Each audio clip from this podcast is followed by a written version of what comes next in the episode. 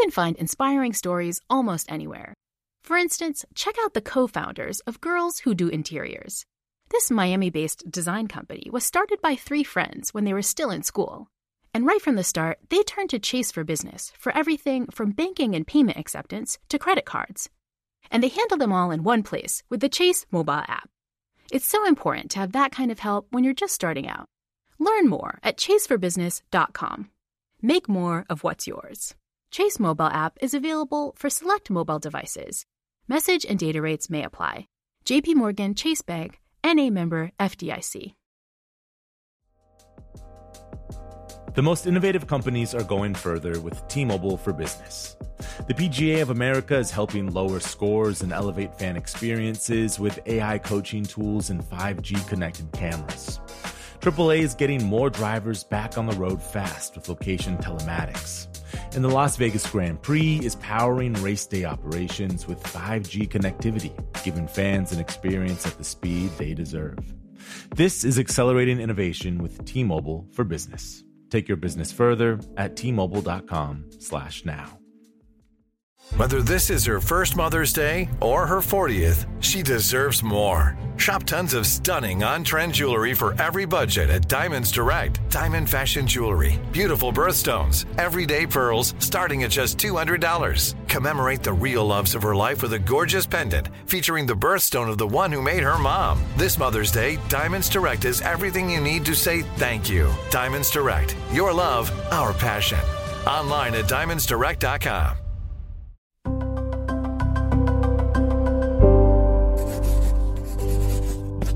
Pushkin. Hey everyone, this is Sam. As you may have heard last week on the show, I sat with writer, journalist, and editor of The New Yorker, David Remnick. It's a conversation I've been wanting to have on Talk Easy since I started the program back in 2016. But when we were thinking about how to end 2023 and who to end it with, I felt like David had the right mix of warmth, curiosity, generosity of spirit, and also a depth that felt fitting to close out what has been objectively, I'd say, a pretty difficult year. If you haven't heard that episode yet, it's really one of my favorites. You can find that wherever you are listening to this right now. We talk about his latest dispatch from the Middle East, a region he's reported on since the 1990s.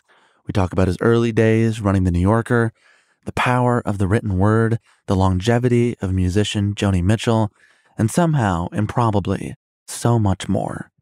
To all those that have listened to it and have been sharing on social media, I just want to thank you for that. It is, as you know, challenging to make a weekly podcast, and seeing those posts, reading your kind words, really does embolden us to keep moving forward and to keep making this program each and every Sunday. Along with running the magazine, David Remnick somehow hosts the New Yorker Radio Hour, a weekly program that covers news, politics, movies, and everything in between. And so this week, I wanted to share a recent episode they did with actor and director Bradley Cooper. Cooper co-wrote and directed the new film Maestro, where he stars as legendary composer and conductor Leonard Bernstein. I saw the film last month in theaters, where it's still playing in select locations across the country. If you can't make it out, though, it is currently available to stream exclusively on Netflix. In the coming months, we're hoping to do another episode around Maestro, so keep your eyes open for that. But until then, happy holidays to you and yours. And now, without further ado, I wanted to present this really lovely conversation from our friends at WNYC, featuring Bradley Cooper and David Remnick on the New Yorker Radio Hour.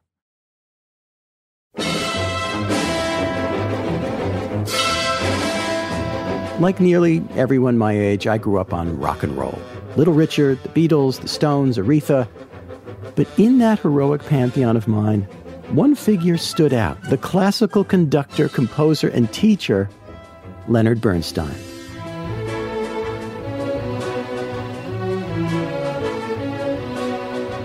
Bernstein was a personality as kaleidoscopic as any rock star.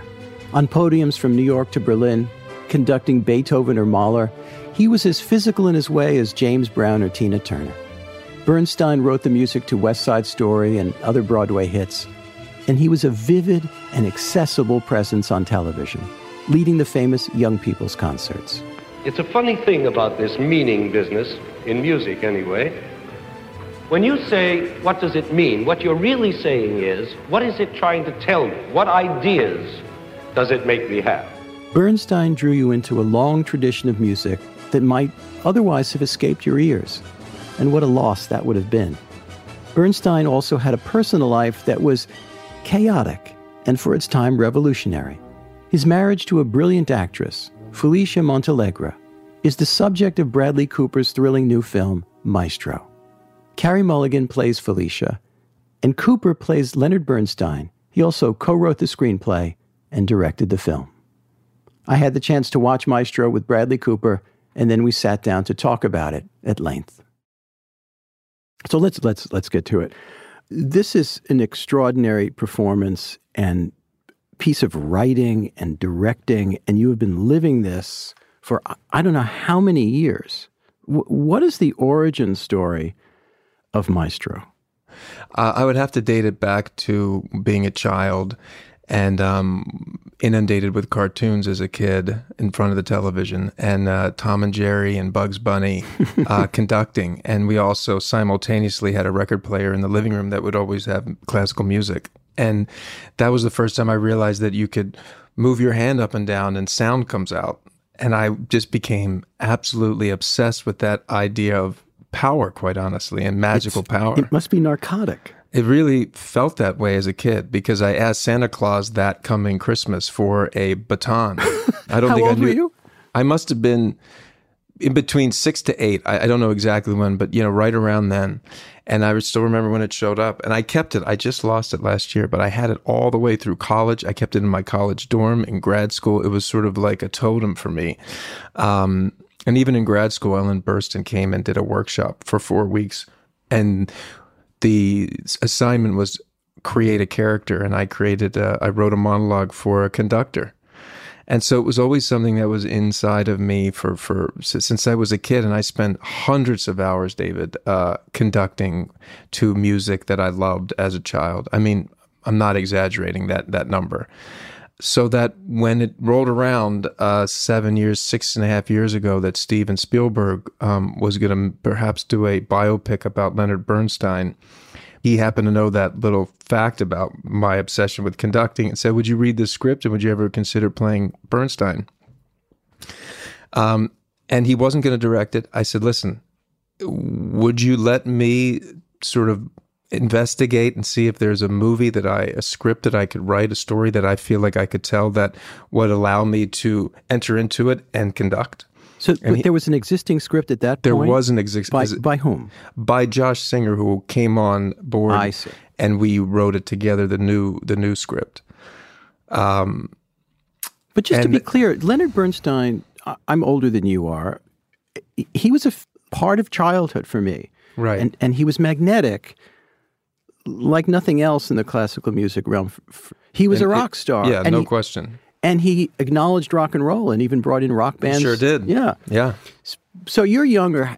You're watching it through, absorbing it through purely from records? You're talking about once I started doing research? But as you're a kid and getting interested in Leonard Bernstein. Just records. Ricardo Moody was the music director of the Philadelphia Orchestra back then. I was lucky enough that my parents took my sister and I a couple of times. We spent a vacation in Boca Raton, Florida, and Itzhak Perlman happened to be staying in the room next door, and I'll never forget it. And I just heard the violin all throughout the night and day when we were there, and I was just obsessed with what creature's making this in the other room. Incredible. So years go by, and suddenly Steven Spielberg has given you a blessing. That's right. In a sense. And so what do you do next? And then the work began. I had to go and meet the three children, Nina, Alex, and Jamie, and try to convince them to trust me enough to give me the rights to the music for however long amount of years the contract would be. And David, I had no story. There was no script. I showed them the movie, A Star Is Born, And I told them that what I just told you. And I said, it's a very big fire burning inside me for a conductor. And I won't ever make a movie I don't believe in. And they said, yes. So at some point, you have to find the story within the story, the narrative within the big sprawling biography. And clearly the center of the film is the relationship between husband and wife. And it's a very complicated one. Why did you go for that as opposed to some other aspect of Bernstein's life? One thing I realized right off the bat is, first of all, I had no desire to make a biopic. You can make an incredible documentary about, and some have been made already about this man because of just the sheer amount of primary footage out there. But I also wanted to do right by his impact. But because there's sound, picture, colors, production value, as well as story, all of these things that encompass a film, I thought that I could achieve conveying his achievements through other means than just story. For example, I thought, well, the whole movie can be set to his music. Right away, I thought, I feel like I can take care away of that tranche of his legacy by just having the whole movie be scored to his music.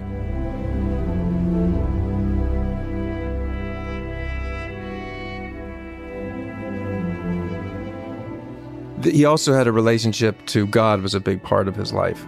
And that early on, I started to see the visual aspect of the film. That's what excites me is about a filmmaker. That's where the 1:3:3 aspect ratio, which much of the film has, that's where that came, because I like this sort of vertical element to it. Explain what that aspect ratio is as opposed to so that's a more of a vertical. The either side of the frame, if you're watching it, is squeezed in and you have more top and bottom. So almost like a television, opposed to scope, which is sort of the Westerns, and you have more room on the left and right.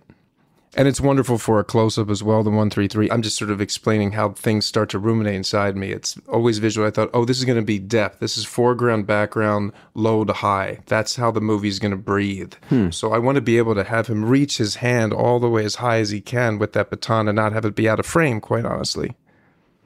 Otherwise, I'd have to squeeze the image down. These are things that you're thinking about, and many, many other things. And at the same time, we live in the real world. This is not a cheap movie. How much was the final budget in the end? We wound up going under what I had asked Netflix. I think I asked them for $90 million, and I think we were shy of that in the end, which is an enormous amount of money for a movie that's half black and white, shot on 35-millimeter black and white film, which, David, means that there's no going back. And no matter how successful you've been, both as a comic actor, as a serious actor, and then with A Star Is Born, it's still a film about a dead classical music conductor. And I've got to figure that you probably that half is in black and white, which is a huge thing for the studios. How many no's did you get? And just to be clear, it's $90 million. It's all that money. The budget was so high because we shot live music with live orchestras and because we went on locations. I didn't know how to make the movie in any other way. Everybody said no, the answer is. I think I went, it started at Paramount. They said no. Warner Brothers said no. Apple said no. I don't think we ever made it to Sony. And Scott Stuber at Netflix, I sat down with him. He looked at me. He said, this is absolutely nuts. But your enthusiasm is infectious, and I trust filmmakers that I believe in. You're not chopped liver. You're Bradley Cooper at this point, and you're going into some of the biggest offices in LA. And what is the language you get for no? What does it sound like? Well, I think I have to set the stage for you about who I am first. Just as an example, my mother and I just put ourselves on tape last weekend so that we can hopefully get another T-Mobile Super Bowl commercial. So I think maybe that'll shatter your idea of like I tried to make a commercial. I'm literally not making that up. America's largest 5G network. T-Mobile has price locked. Okay, whoa. Smile. You look like a clam. I think I know what I'm doing. So I have no problem asking and pitching something that I believe in. And no is something that you become so well acquainted with that Warner Brothers was a tough no. That was the one that hurt a little bit. Just because I had made A Star Is Born there and American Sniper and Joker. And I just thought, oh, trust me, guys. And like, even if it doesn't work, I don't think it'll look bad on you because I have been so successful for you in the past on projects that were very also risky. A remake of a movie. So what was their explanation for no? What's the rationale? I think it was nothing other than logical. You know, that we'll take I don't. It makes sense what they're saying. You know, it's a huge budget. It's a subject matter that no one will be interested in, and we just can't justify it.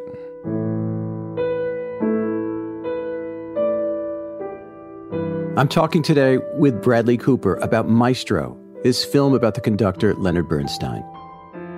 A few months ago, when stills from the film were first circulating, the internet, in its way, as usual, blew up with a controversy over the prosthetic that Cooper wears on his nose, the schnoz that he used to portray Bernstein. So the first thing that I heard about this film was this business of the makeup and Jew face and, oh my God, should a non-Jewish guy be playing a Jewish guy? And is the nose too big? And so on. I'll reserve judgment. Was it a serious conversation about prosthetics, or it didn't seem all that striking to me? Well, what you're speaking of actually came out after we had made the movie, right? So I had already gone through the entire process of the film, and in terms of the Lenny looking like Lenny, I knew that I had to age in order to tell this love story, and then he has such a beautiful, iconic face. I thought, well, let's when I work with a master artist like Kazu, let's create a hybrid where people can really enter into the illusion of Lenny, because I'm going to do the voice anyway, and I have a big nose. Not that was ever something, but I was like, yeah, our face, our foreheads, our noses, our eyes, the way our eyes are, our ears, it's all very workable to create a sort of middle ground. And by the way, the prosthetic for the nose was like a silk curtain. That's about the difference between my nose and his nose. Really? But we had to, and it was and it's wider. And he had a deviated septum. Now that said, David, oddly enough to me, Alex Bernstein sent me a letter. This is his son, the middle child. Yeah, and he said, you know, we want to write a letter responding to this. No one had ever really responding to the press criticism. I don't read anything, but I had heard about it. Yeah, and but I read the letter, and then I called him. I'll never forget it. And he said, "Hey," and I said, "Hey, it's Bradley. I just want," and I couldn't talk, and I started weeping, like profuse, like really weeping very hard, and he started crying, and then we just hung up. And I realized you were moved out of gratitude to him. I just never. First of all, I didn't realize how much maybe that hurt. That's all people were seeing about the movie, but also just that act of kindness from them, from the children.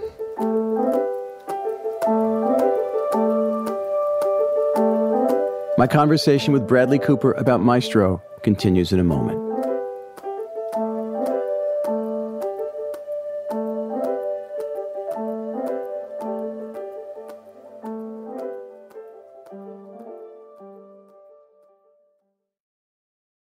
Chase for Business and iHeart bring you a new podcast series called The Unshakables.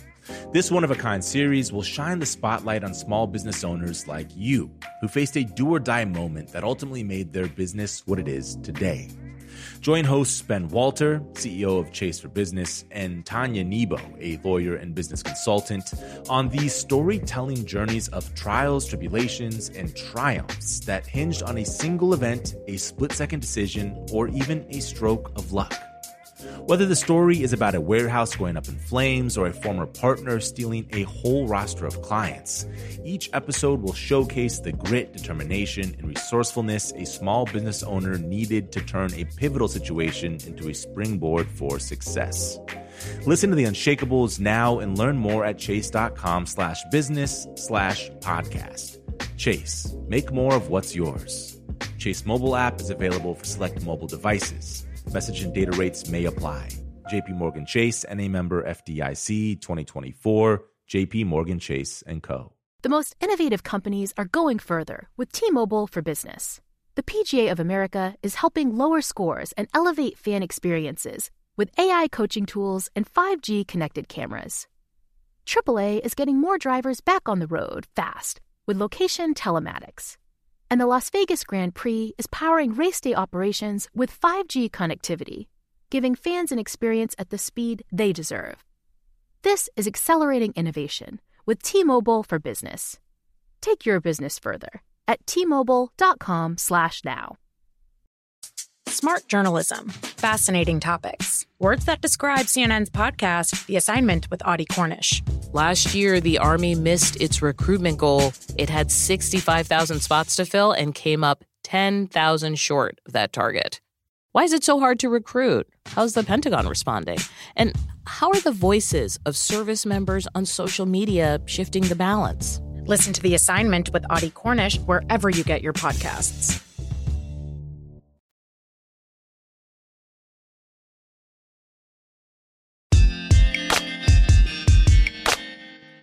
Cooper was on the Hollywood A-list of stars as a comic and serious actor when he made his debut as a director with A Star Is Born, the 2018 version in which he co-starred with Lady Gaga.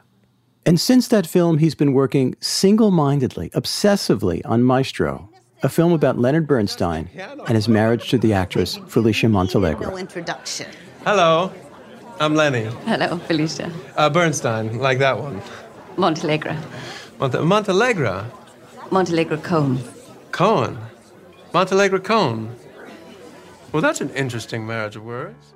Felicia is played by Carey Mulligan, and Mulligan gets top billing in the credits. Now, it's not a conventional biopic of Bernstein. The film centers on the marriage, and it explores his creative, voracious, consuming, and selfish nature as someone who is capable of astonishing work, and also a certain self-destructiveness. You probably won't remember the first time we met, and we've only met a couple of times, but the first time we met, you had on your iPhone the voice that you wanted to use, speaking voice, for A Star Is Born. For Jackson, Maine. Yeah, I had Sam Elliott's voice. Right. I started putting it down on paper when we were at home. I don't know, it just sort of fell out of me, I guess. And you were playing this for me, and then how you would do it. And it was totally fascinating to me. Now, here, you don't want to do a caricature, and you don't want to do an impersonation, right? But I'm telling you, it is the most uncanny thing. But the voice, the kind of liquid, low, aristocratic, and yet swingy Leonard Bernstein voice. And I remember particularly when we got to the scherzo, which was in 7 for a time. And it's a little tricky. It's not really, I mean, but then it seemed tricky in those days. And it changes during the course of the film, just as he does physically. It initially starts with how I hear and see the movie. There, I always saw it as one musical element.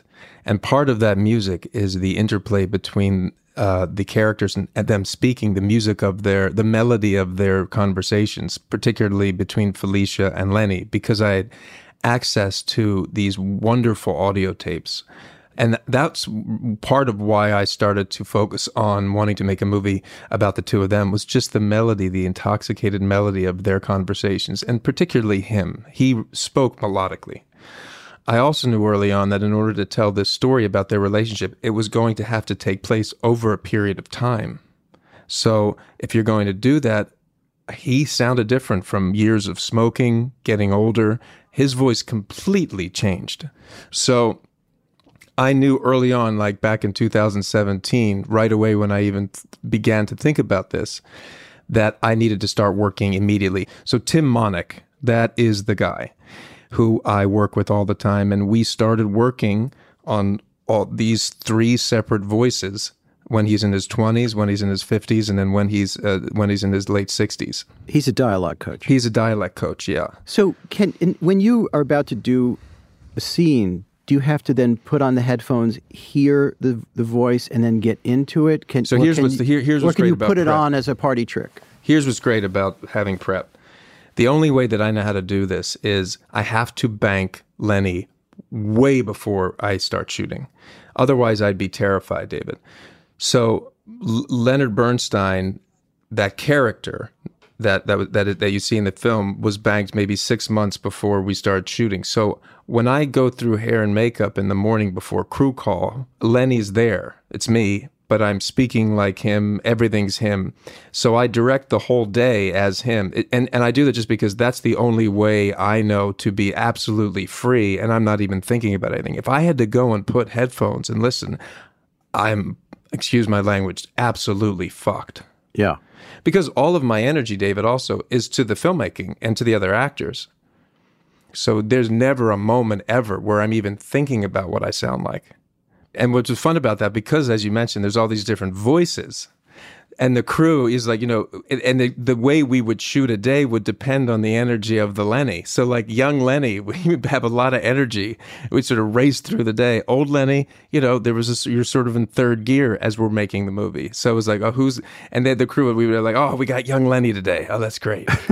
Well, so obviously the heart of the movie is this relationship between Leonard Bernstein and his wife, Felicia. She goes into the marriage with her eyes wide open. She knows that her husband-to-be is gay or bisexual. He's been described in different ways. He's definitely not monogamous. And she thinks she's up for the task somehow. So how do you get to Felicia's internal life? It starts off with the macro of the story and the idea of what I got to know about Leonard Bernstein was that he was sort of a very consistent person, very consistent in his unorthodox way he lived his life. That's why in the beginning of the film, when I sort of, you know, I sort of placed him, he's up in the clouds, you know, like an angel that, you know, and then God's calling him to go down to the people to give his gift, right? That's what that first scene's about. And in that, he's playing the bongos on David Oppenheim's butt. Mm-hmm. That is the same guy who then is dancing with William to Shout at the end of the movie, William the young conductor. He does not change the entire film. Felicia does. Felicia has an awakening, an understanding of who she is and what her plight is when she, well, let's slow this both of these things down, because we've seen it, but you're saying Bernstein is the same throughout his life. It's almost like he's the antagonist, she's the protagonist in some ways. And what is the it there? In other words, he's this just absolutely consumed and consuming personality, and his ambitions are limitless. He wants to he states it. I mean, he states it to us, the viewer, at the beginning of the film and her, I refuse to be one thing. The world wants us to be only one thing, and I find that deplorable. And I find you very attractive, Felicia, right after we had just seen him banging the drums of a guy's butt. Right. You're like, oh, okay. So and in other words, he can be musically voracious, sexually voracious, and right. voracious in Jerry all Robbins ways. Just said 5 minutes ago, your show pony here is a composer, not a conductor. And we just saw him composing Manfred, and now he's playing the piano with Aaron Copland. So the hope is in the very beginning of the movie, you are bombarded by who this man is. Yeah. And then she comes onto the stage, comes off the bus, huge close-up, and she grounds him. The movie slows down. It gets tethered by her. And then she says to him, you are a dragon, and then kisses him. And he takes that as, you see me and you still want me. What did Felicia do for Leonard Bernstein's creative life? How are we meant to understand that in the film? Well, number one, what I just sort of articulated about the hope of what the audience feels from that first 10 minutes of the film is that she tethers him. And in tethering him, he can focus. He composed quite a bit of material in those years that they were those sort of glory years. And he had a tremendous amount of frustration and lament that he hadn't composed more as he got later in life. Halfway through the movie, he says, "You know, I haven't." When you add it up, it's not that much, and you see that he's a bit downtrodden even then, because he's disappointed that he was not the composer of classical music that would have put him on the same level as his heroes. Yeah, as Mahler. Where I landed and what I used was he was so excited about life. He was given so many gifts. And let's just say those are little fires he gets to start. And he just had all of these fires, all burning at the same time. That takes a tremendous amount of energy, a family, extramarital, intimate relationships, conducting, composing, teaching, all of these things. And we didn't even really go to the social activism that he did in the movie. And I think that has a tremendous amount of impact on him throughout his life. I don't think it was just composing. I think if you asked him, he would have definitely said, I wish I was a better father. I think there are many. I think he would have said, I wish I was a better husband. I wish I was a better boyfriend. I think all of those things suffered because he was given so many talents. Not to be cheap or reductive about this, but do you relate to any of that? Absolutely. Tell me about that. I think that, you know, I have a lot of passions. I love doing so many different types of things, and as I've gotten older, I mean, the thing that really struck me, like when I made A Star Is Born, I was only really able to make that movie with absolute freedom because I had been sober for so many years that I could go into this mindset, this soul place. For about 20 years, right? Yeah, fearlessly. It'll be 20 years in August. So it was like 17, 16 years at the time, but a long time. This movie that you were speaking of, I made absolutely fearlessly. And I knew I had to because that's a huge element in Bernstein's music. It is fearless. I think that in the last 3 to 4 years, I've arrived, by the grace of God, to a place of actually having self-esteem and feel very comfortable in my skin. So I do feel, as arrogant as this may sound, that because I have had the benefit of living in the time period that we are living in now, and there's such an awareness to mental health and taking care of yourself, that I feel like I'm in a place of contentment soulfully that maybe he never arrived at because of many factors. What brought you to that place? Just tremendous work, just relentless work. You're listening to the New Yorker Radio Hour, and I'm speaking with Bradley Cooper about his film Maestro. It opened in theaters this week. So I wanted to, before we talk about a series of scenes in the film, I want to talk about a scene that's not in the film, because writing is often a process of leaving things out as well as. I'm so glad you're bringing that up. It's so true. So one of the most famous incidents in Bernstein's public life and Felicia's public life is a moment at the height of this, I forget what the year is, the Black Panthers are in town and they're going to have a benefit. And the benefit is at the Bernsteins. They host it. And all the swell people of New York are there. And it becomes immortalized first in the New York Times. And then much more famously, Tom Wolfe writes a piece called Radical Chic. And the Bernsteins look, just to put a quick tag on it, ridiculous. They seem like silly people in a way that's now familiar, trying to be down and trying to be hip and coming off absurdly. And I don't think, my understanding is from reading about Bernstein, is that Felicia in particular ever quite recovered from Tom Wolfe's piece. It was really tough on her in particular. It's not in the film. Tell me about that. It's obviously something you must have thought about. Oh, and wrote. So you wrote. Yeah. So the scene originally that party. We did have that party was that party for a long time, and again the movie tells you what it wants. The spine of the film was always is their relationship, and the thing that was so clear to us was there can be only one villain. I don't want to have another outside incident that brings them together. The villain is part of Lenny. He's the villain. Mm. He's the thing that I wanted to focus on breaking up their marriage or the caustic element of of this dynamic. And it really diluted his accountability for her state by introducing that into this narrative what this movie was about. And that's why I ultimately took it out. And also because I wanted, in terms of people have asked about, your jumping, timeline, that switch from black and white to color, which would have been when that scene would have occurred, was all about their lifestyles having been stressed by this agreement that they made. If you add in another villain of a Tom Wolfe sitting there, it's not as strong. It just wasn't as strong. And I'm off the spine. Tell us what the marital agreement was, for those who haven't seen the film or read lots of biographies. two people who were absolutely enthralled with each other on so many levels, culturally, artistically, cerebrally, soulfully, and were open about expressing who they were. Part of that was Felicia knowing all of Lenny, this dragon, who also found men sexually attractive as well as women and would pursue that. And she went into this marriage knowing all of those things. So at the time, that was a very unorthodox thing. And for many people, it wouldn't make it even any sense. But to her and to him, this was just part of what it is to accept a fully human another person.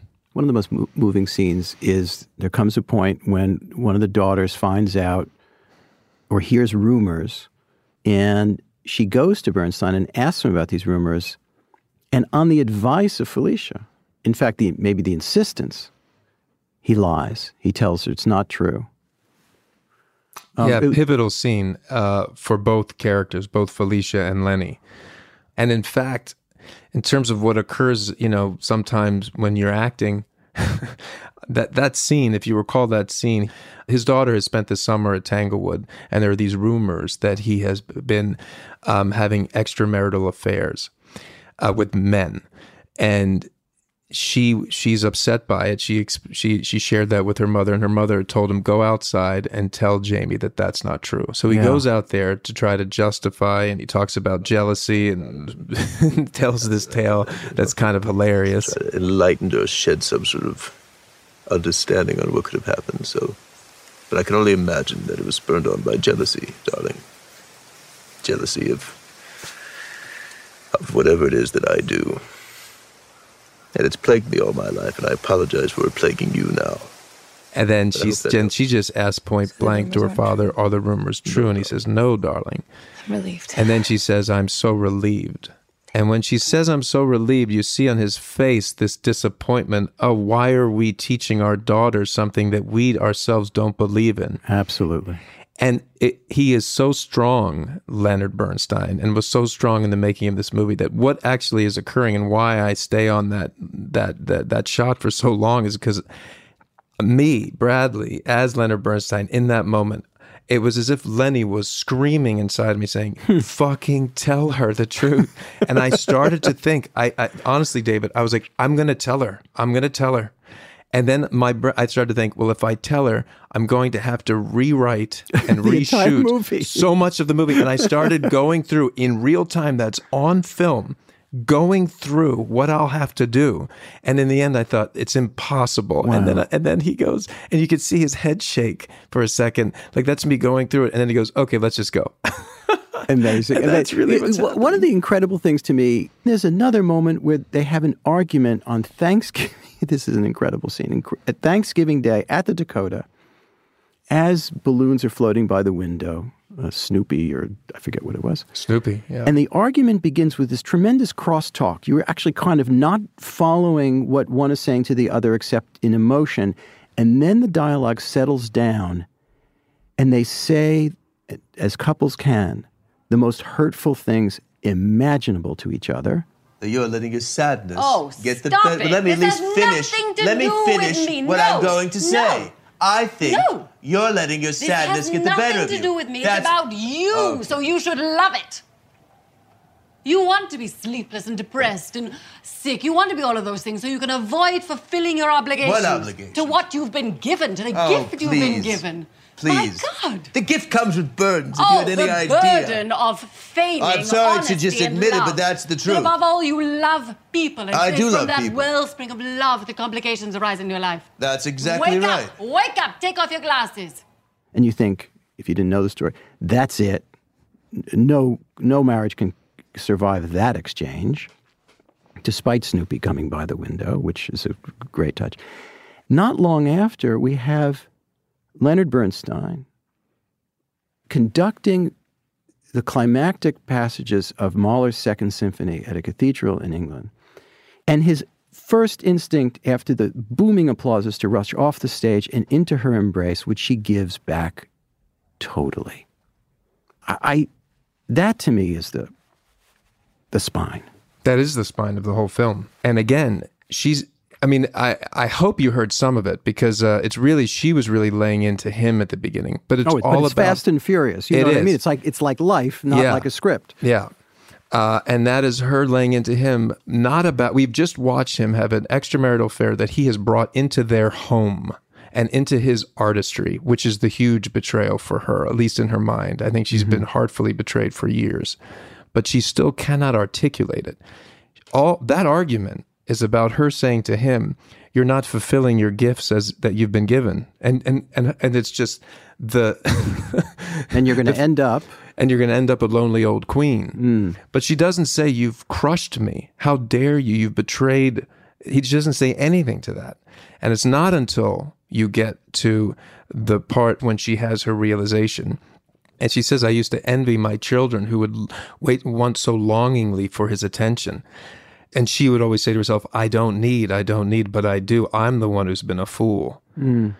And then we have the scene where he's conducting, which is really live. That's me conducting the London Symphony Orchestra, because that was the only way to achieve that magic that he was able to achieve. And the hope is, as an audience member, there's no hate in his heart, because clearly I didn't see any hate in his heart, and there's no way she would have loved him, because that's what she attacks him for at the Thanksgiving Day parade party fight. She says it's hate. You're up there showing people that they'll never hold a candle to you, that you are so much better than them. And then when we're watching him conduct, it's the exact opposite. It's exaltation. He's the angel that God asked to come down in the beginning of the movie, because he can be a crystal and can ingest all of that light, all of that power of the music, and then beam it out to all of us in the audience, and then me then making a movie. He was able to stand in the center of the sun and not only not burn, but reflect it back to us in a way that we could appreciate it and not burn ourselves. So that's why when he rushes off, and he's crying in her dress. I love when he leaves and you just see the sweat stains on her blue dress. And then she says to him, there's no hate in your heart. And that's the pure love they had for each other. I've got to ask you about conducting in the Ely Cathedral in England with a full orchestra, the London Symphony Orchestra, and a full chorus. You're conducting Mahler. I mean, that's got to be a childhood fantasy come true. Yes, sure is. You know, some kids dream of hitting the ball out of Yankee Stadium. That's it. You got to do that. I know. So what was the experience like? How does the filming work? Well, I knew I was going to do that piece of music 6 years ago, so I started working on it then. And there's a wonderful recording of that performance, and I was able to get the raw footage where it's just seeing his conducting. And then I just spent... all of the time I could, number one, going to the New York Phil 3 or 4 times a week, just watching conductors. The LA Phil, the Philadelphia Orchestra, became very close with Gustavo Dudamel and Yannick Seguin. And those are two of the very top conductors working today. And then Yannick, who's been in just a whole part of Lenny in this film. I had an earpiece and he was counting tempo for me when I was doing it, because I was conducting them. That is live.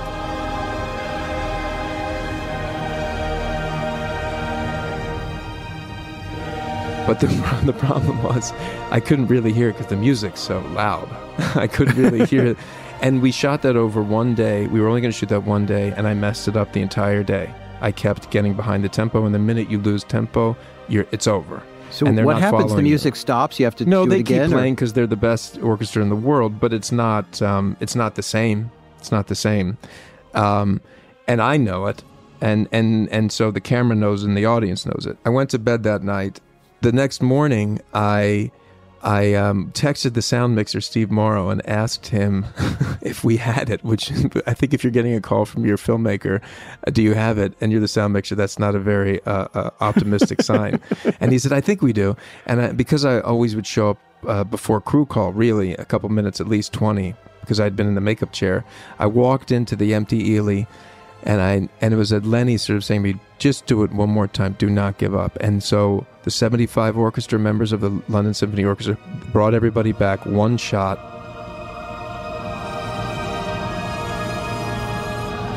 And for whatever reason, David, all of that prep for 6 years came to me effortlessly, and I was able to let go and conduct the orchestra So much so, the timpanist came running afterwards. You know, yesterday, everything you did was absolute shit. This is the one you have to use. And I was like, no, I know, yeah. And I said, no. He said, no, you actually conducted us there, Lenny. And I said, I know, I yeah, that's what's going to be in. And that was it. And you'd have to ask Lenny, but I'm, you know, I think he'd be very happy. I hope he would.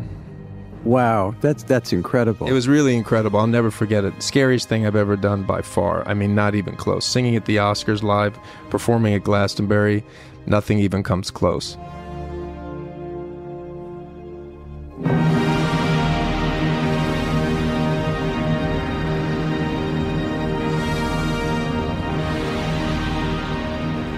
Bradley Cooper. He conducted the London Symphony Orchestra in a recreation of a famous concert by Leonard Bernstein for his new film, Maestro. Small business owners, this one's for you. Chase for Business and iHeart bring you a new podcast series called The Unshakables. This one-of-a-kind series will shine the spotlight on small business owners like you who faced a do-or-die moment that ultimately made their business what it is today. Join hosts Ben Walter, CEO of Chase for Business, and Tanya Nebo, a lawyer and business consultant, on these storytelling journeys of trials, tribulations, and triumphs that hinged on a single event, a split-second decision, or even a stroke of luck. Whether the story is about a warehouse going up in flames or a former partner stealing a whole roster of clients, each episode will showcase the grit, determination, and resourcefulness a small business owner needed to turn a pivotal situation into a springboard for success. Listen to The Unshakables now and learn more at chase.com/business/podcast. Chase. Make more of what's yours. Chase mobile app is available for select mobile devices. Message and data rates may apply. J.P. Morgan Chase Bank, N.A., member FDIC. Copyright 2024, J.P. Morgan Chase & Company. The most innovative companies are going further with T-Mobile for Business. The PGA of America is helping lower scores and elevate fan experiences with AI coaching tools and 5G connected cameras. AAA is getting more drivers back on the road fast with location telematics. And the Las Vegas Grand Prix is powering race day operations with 5G connectivity, giving fans an experience at the speed they deserve. This is accelerating innovation with T-Mobile for Business. Take your business further at T-Mobile.com/now. Smart journalism. Fascinating topics. Words that describe CNN's podcast, The Assignment with Audie Cornish. Last year, the Army missed its recruitment goal. It had 65,000 spots to fill and came up 10,000 short of that target. Why is it so hard to recruit? How's the Pentagon responding? And how are the voices of service members on social media shifting the balance? Listen to The Assignment with Audie Cornish wherever you get your podcasts.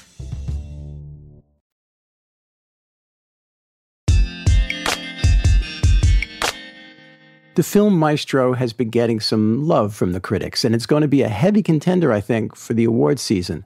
Bradley Cooper stars in the film as Leonard Bernstein. He directed the film, and he co-wrote it with Josh Singer.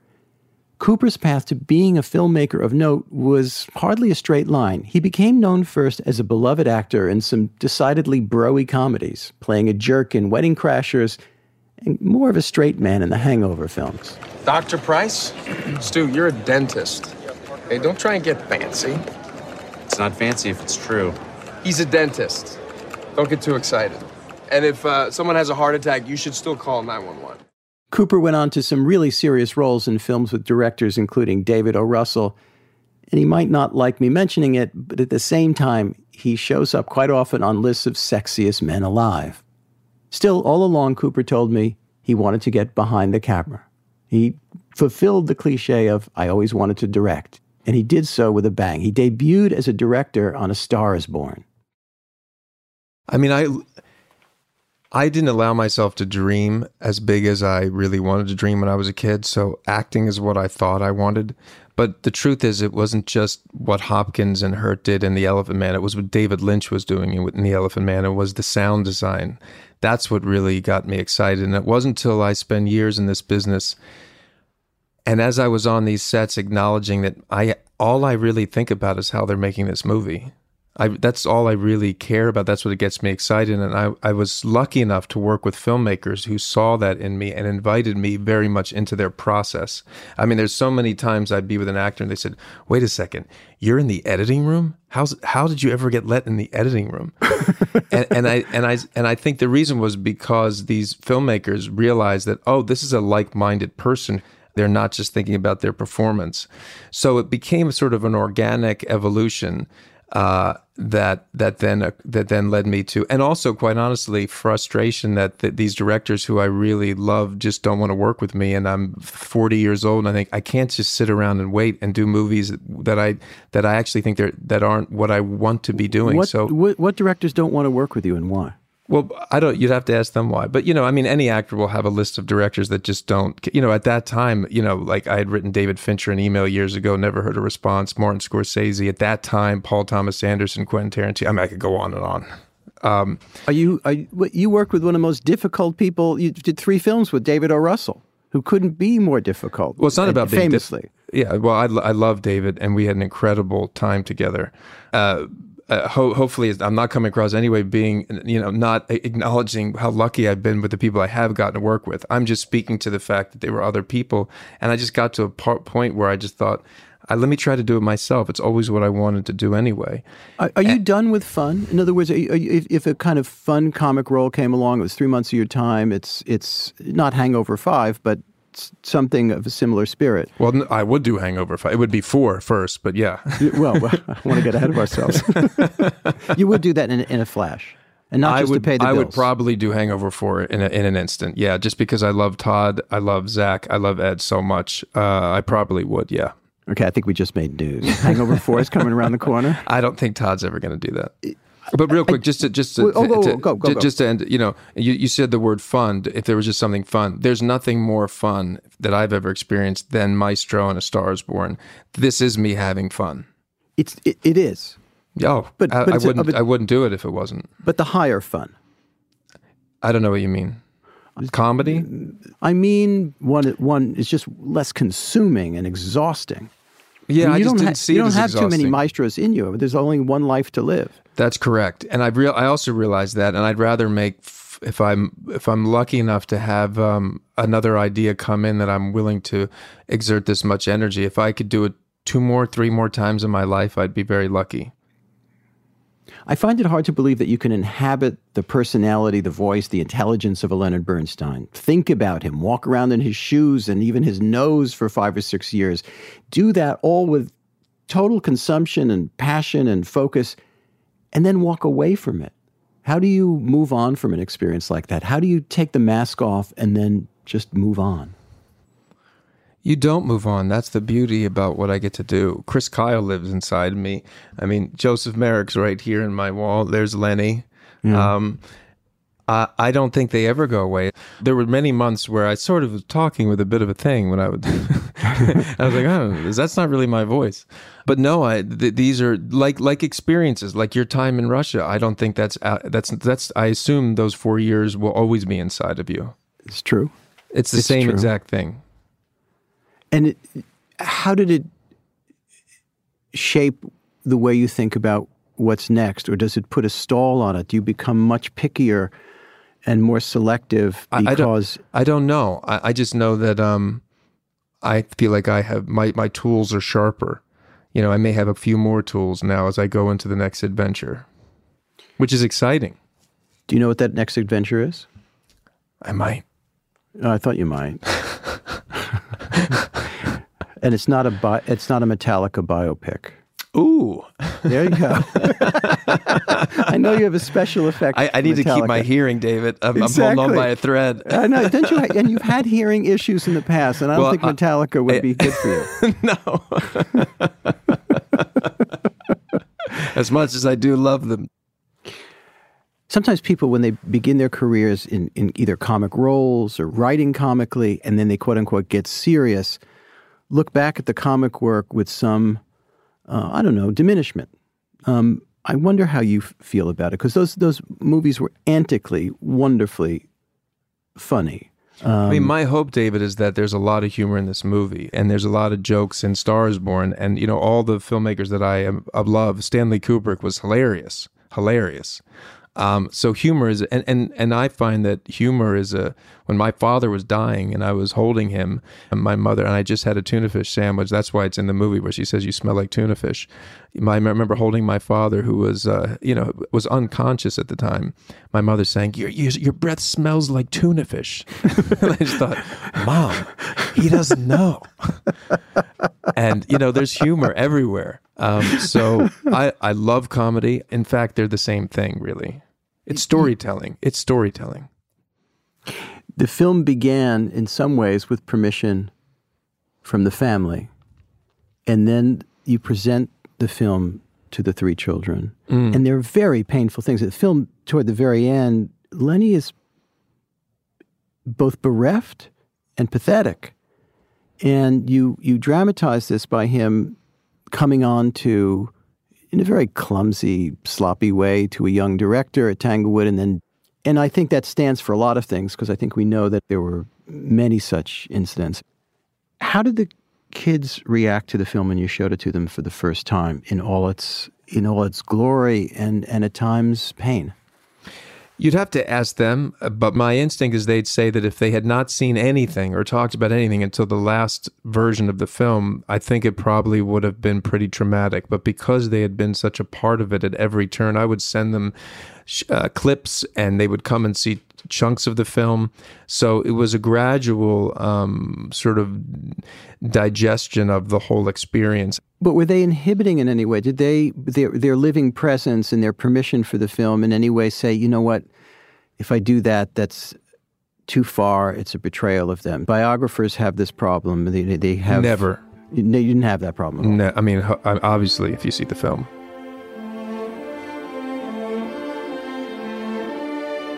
Bradley Cooper, thank you so much. Thank you.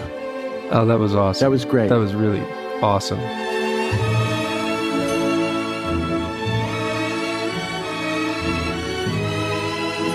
Maestro, directed by Bradley Cooper and starring Cooper and Carey Mulligan, is in theaters now.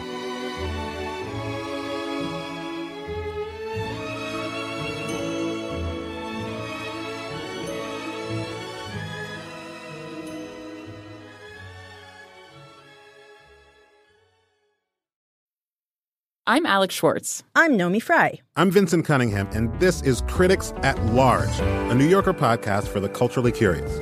Each week, we're going to talk about a big idea that's showing up across the cultural landscape, and we'll trace it through all the mediums we love.